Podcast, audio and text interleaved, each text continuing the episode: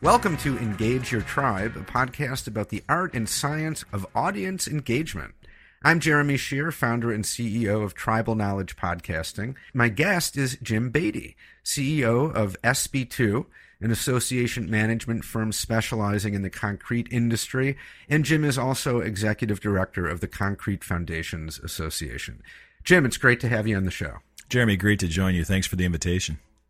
So say a few words about your background in association management and one fascinating fact about yourself that not many people know. It's always great to get that question, and it's fun to react to people because when you say I am in association management, everybody looks at you, do you get a degree for that? How do you get into that? We really came by it by happenstance. I'm trained as an architect. I joined an architecture firm in a small community that had the opportunity to begin managing associations on a temporary basis just because of management transition. And a couple of key moments in a calendar year said, hey, we need somebody to just shore this up. Could you manage it?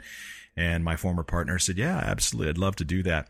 That led him into a career of association management. And as they started to grow, I got the invitation to come and join him and have really opened up into a, a beautiful world of problem solving and networking for people. You, you learn so much about industry, about companies, about individuals by managing their associations. I, I wasn't trained for it. I just begin to apply what I know when I know. And I often say it is never what you know, it's who you know.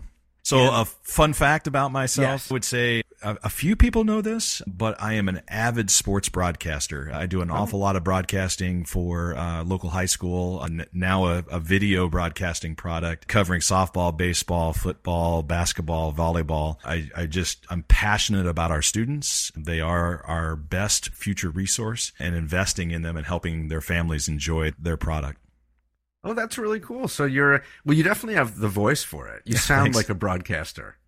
I get a and lot the, of a lot of chances. Yeah, and the good mic. In fact, I think Jim and I are using the same microphone. A good so, mic will make anybody sound good. It, it doesn't hurt. It doesn't hurt. So a big part of association management is member engagement. Yeah, that's the reason associations exist, right? To put members in touch with each other, to keep them engaged. Right. With the association, with each other, with the industry. Right. But engagement can mean many different things. It's a, a broad term. So let's start right there, as we do with every episode. How do you define the term engagement, and what does an engaged C F A member look like? Yeah, that's a really good question. Always a great place to start. And for me, engagement is a two-way road. You can have participation, you can have invitation and a decision to join, in this case, for an association. But if you don't have the two-way road of communication, which means not only is a member taking, but they're also giving, you never get engagement. For me, engagement has to be the cornerstone of retention.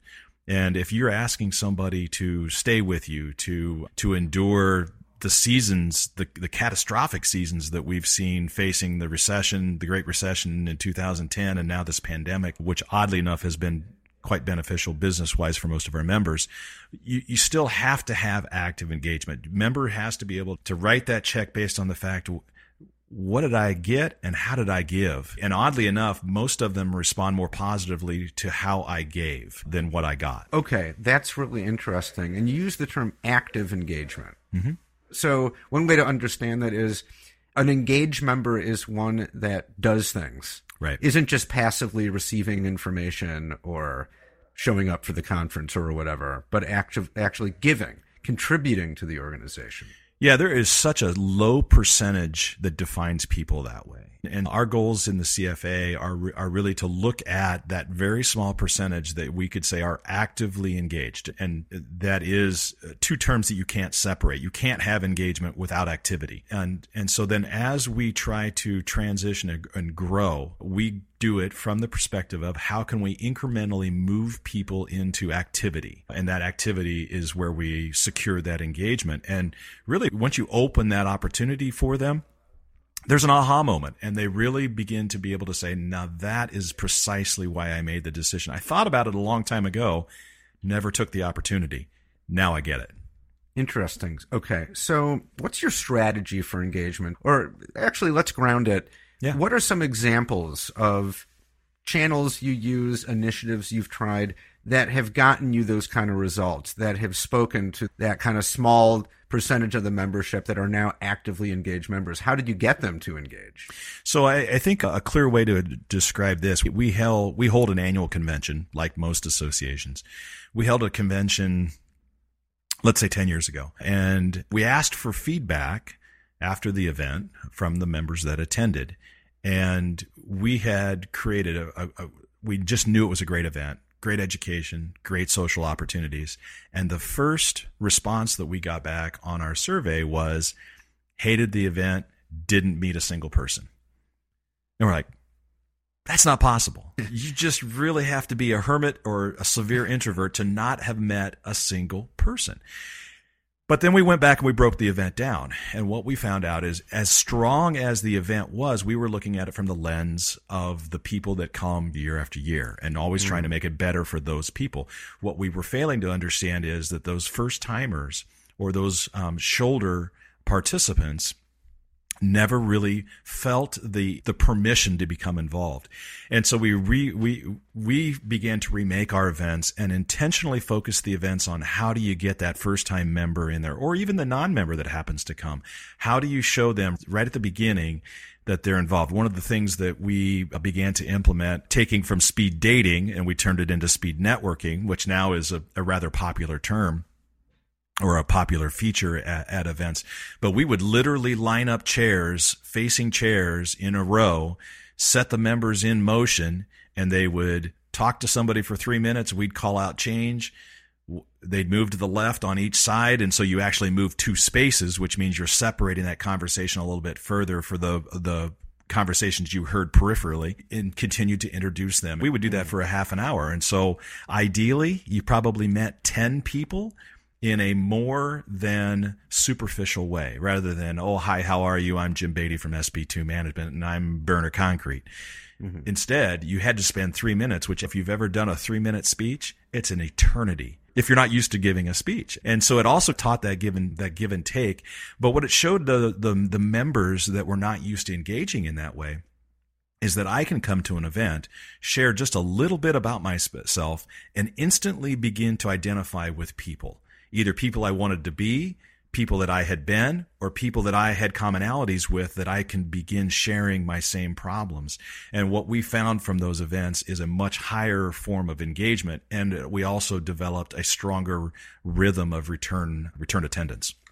So that's a great example to illustrate a few important concepts. Mm-hmm. One, like you said, so you created an opportunity, an event within the event for people to literally engage with other people, right? To meet new people. So that's creating that opportunity. So you don't just hope that the new members meet other folks. You kind of engineer it and make it happen. Yeah, because you look really bad being the guy that leaves the room when you announce it's time to dart, start our speed, right. speed networking. You have to give them that place. And it, it is scary. It's always scary, particularly for those that are on the lower introvert side of yeah, the sure. personality scale. It's always scary to be dumped into that setting. Oh gosh, what am I going to talk to myself? Talked about myself. But this, the things that I found also from association networks is that everybody there has the same passion, and mm-hmm. that is business, industry, and people. Mm-hmm. And when you have those three passions, you can literally talk at any time about anything and connect with people. Right. I mean, after all, you all have chosen to come to this specific conference. There's a right. reason for that. Right? right. You were looking for something, and yeah. here it is. And these are your people. You got this feedback that was surprising. Wait, we thought this conference was awesome, and here's someone tell us, like, it sucked. I didn't meet anyone, which right. speaks to the importance of knowing your audience. Yeah, absolutely. I think that is incredibly poignant to to know your audience and, and to not only think you know your audience, but you have to take the time. So often in life, we talk about one of the most important personal tools that you can employ is the, the art of listening. And I would even take that one step further, is that you have to both listen and observe, because you can listen and not really be paying attention. In fact, my wife accuses me that all the time. Instead, you have to observe. You have to invest yourself uh, in who the people are and and what are you seeing them do and what are you not seeing them do. And then you begin to reshape their experience so that they can come away with the positive, the positive reaction, the positive takeaways that they actually came there to achieve. And, and it's so key to have, like you said, that deeper understanding of who are these people? What do they value? Like, why are they here? Right. What are they really looking for? Part of it might be obvious, or if you ask them, there are certain obvious things they'd say, but part of it might be kind of subconscious. Right. And so the part of the challenge of communicating, of engagement, is really understanding what people want, even if they're not totally aware of it all the time. Yeah. And I think you, you said a, a really important word there, and that's subconscious, because I, I think subconsciously, most people want to share. Most people want to receive. It's that barrier, that social barrier that they can't break through. A lot of people can't break through, and they can't see themselves actually doing that. There's an anxiety mm. that builds there. And most of what we do is to try to break that down, come up with different ways. And so we've also then turned away from speed networking. We we might do it for three or four years. And then if you see the attendance patterns solidify for the same cast of characters, they've done that several times. Now give them another way to accomplish mm-hmm. the same goal. And that's where, where I think you have to also be very nimble. You have to stay uh, flexible to, uh, to your environment. Keeping things fresh. Right. Yeah. Part of engagement is entertainment. Mm-hmm. Right. It, a lot it, of it is. It's baked in, mm-hmm. and the entertaining people is not easy. People have short attention spans. They do. They have a, a and particularly so in the concrete industry. They're because these most of the people that attend our conferences have, I think most people anywhere have lots of balls in the air, but these are all largely business owners. They have multiple segments of their company that they have to keep all spinning and keep engaged themselves. There's that word again, at all times, as well as maintaining client relationships and, you know, inspector relationships and designer relationships. So all of the things that they're trying to accomplish. And so they really don't have those daily opportunities to invest an hour in something, right? That yeah. always is broken down into squirrel. And I think we have to we have to realize that too, and make sure that engagement happens in short durations to hold their attention. Yeah, en- engagement's been on my mind a lot lately, and I think a lot of people's minds, especially since COVID, mm-hmm. especially since people started working from home, and even just in your personal life, something the ways that we used to engage, kind of informally with fr- with friends. Hey, you want to grab right. dinner tonight? Or just going downtown and walking amongst other people. When all that's taken away, I just personally, I really felt disengaged. Mm-hmm. And it's weird. It's all too easy to get used to. And it's made me really think about why engagement matters. Why, especially if you're in the association world or you're a professional communicator of any kind, and that's your And that's your job. And as a podcast producer, that is part of the job, right? Creating content that engages people. So let me put it to you. Why does engagement matter? And are there any ways in which our COVID situation has helped sharpen the concept for you? Yeah, absolutely. I think engagement is critical in life. And I think it has been exacerbated by the pandemic because, you know, we talked about, uh, mentioned the anxiety barriers to social engagement. And so when persons come to our event and we ask them to do this, there's that barrier of anxiety. And so they, they can't see themselves across it until we beckon them, or we more or less force them. We gently push them into it. Now with the pandemic, you've added the safety hurdle or barrier as well, so that every form of en- of engagement invitation carries with it not only my anxiety, can I actually see myself engaging, but is it physically safe for me? Mm-hmm. And what's the risk for me to engage? And so that has reshaped what engagement is in this time. And I surmise it's probably going to linger for a while. It's not going to be done, they say, a, a two-year pandemic cycle, so February of next year, it's not going to be done then. There's, it's going to be a while for us to socially change or evolve back to that norm that we were, felt comfortable. And this is everybody, I'm saying, not, yeah. not segments. And yeah, absolutely. I think that engagement then is really critical, and we've seen it then during this pandemic because we've had to change our model for engagement. You don't have in person. You the safety not only has become a barrier, the safety issue element has um, not only become a barrier for engagement, it has become a complete shutdown. We don't have in-person events, and it's very different to be engaged digitally. There are so many more social anxieties, and there's not, yeah. there's not a large percentage of the population that will do what you and I are doing right now, which is actively being on video with each other and being okay talking yeah. without worried about how I look in my environment. And engagement, though, it, the reason it's so critical is because when you shut down all your social avenues, your natural social avenues for engagement, your space becomes tighter and tighter. And I think suffocating is a word that I've heard many times used in conversations with people. I feel suffocated. Mm-hmm. I feel tight. I feel depressed. And it's because there are no, no natural forms of engagement that are easy. Mm-hmm. And so it's even more important for us that our profession is built on engagement, is to find a way to usher them into a different style of engagement as a yeah. remedy for that. One thing that I take away from what you said, going back to your example of sort of the speed dating game, is that I think we can all agree that engagement is a good thing, an important thing. We want our, if you run a business, you want your employees to be engaged, right? If you run a membership association, you want your members to be engaged. But it doesn't just happen. You have to make it happen.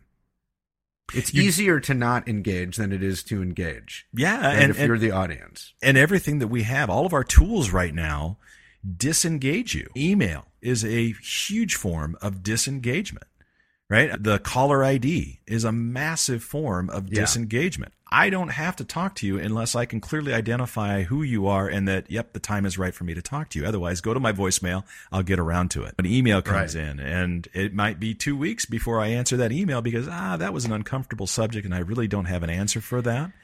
Right. And we're trained, we're being trained to not be engaged. And so mm-hmm. I, one of the things that I'm very careful and very um, intentional with in our staff is that we cannot rely on email communication to be our form of engagement. We have to engage people by voice. And mm-hmm. when we can, take the opportunity to pull them on video if we can. We, this, this campus that we do for digital event management, uh, it's digital in-person collaboration. It's as close to being in person. The only thing we're missing is the flesh and bone or the vid- the video image with each other. But otherwise, right. you've got real-time voice communication, and we're trying to build, to reconnect people in a positive form of engagement. The, the, discussion element, the the face-to-face, even if it's through a video screen, and actually having a conversation.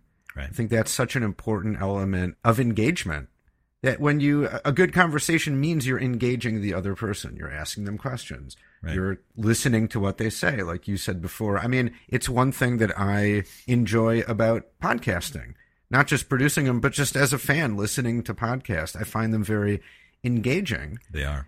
Because especially ones that are interview-based, like what we're doing right now, a good discussion is an engaging thing to listen to, especially if the people having the discussion are engaged themselves. There's a term that has popped up in just the last couple of years, and that's ghosting. And it, you know, it has to do with basically chat, Snapchat, and, and the forms of the kind of instant gratification communication that your expectation when you send a communication to somebody is you'll hear back from them.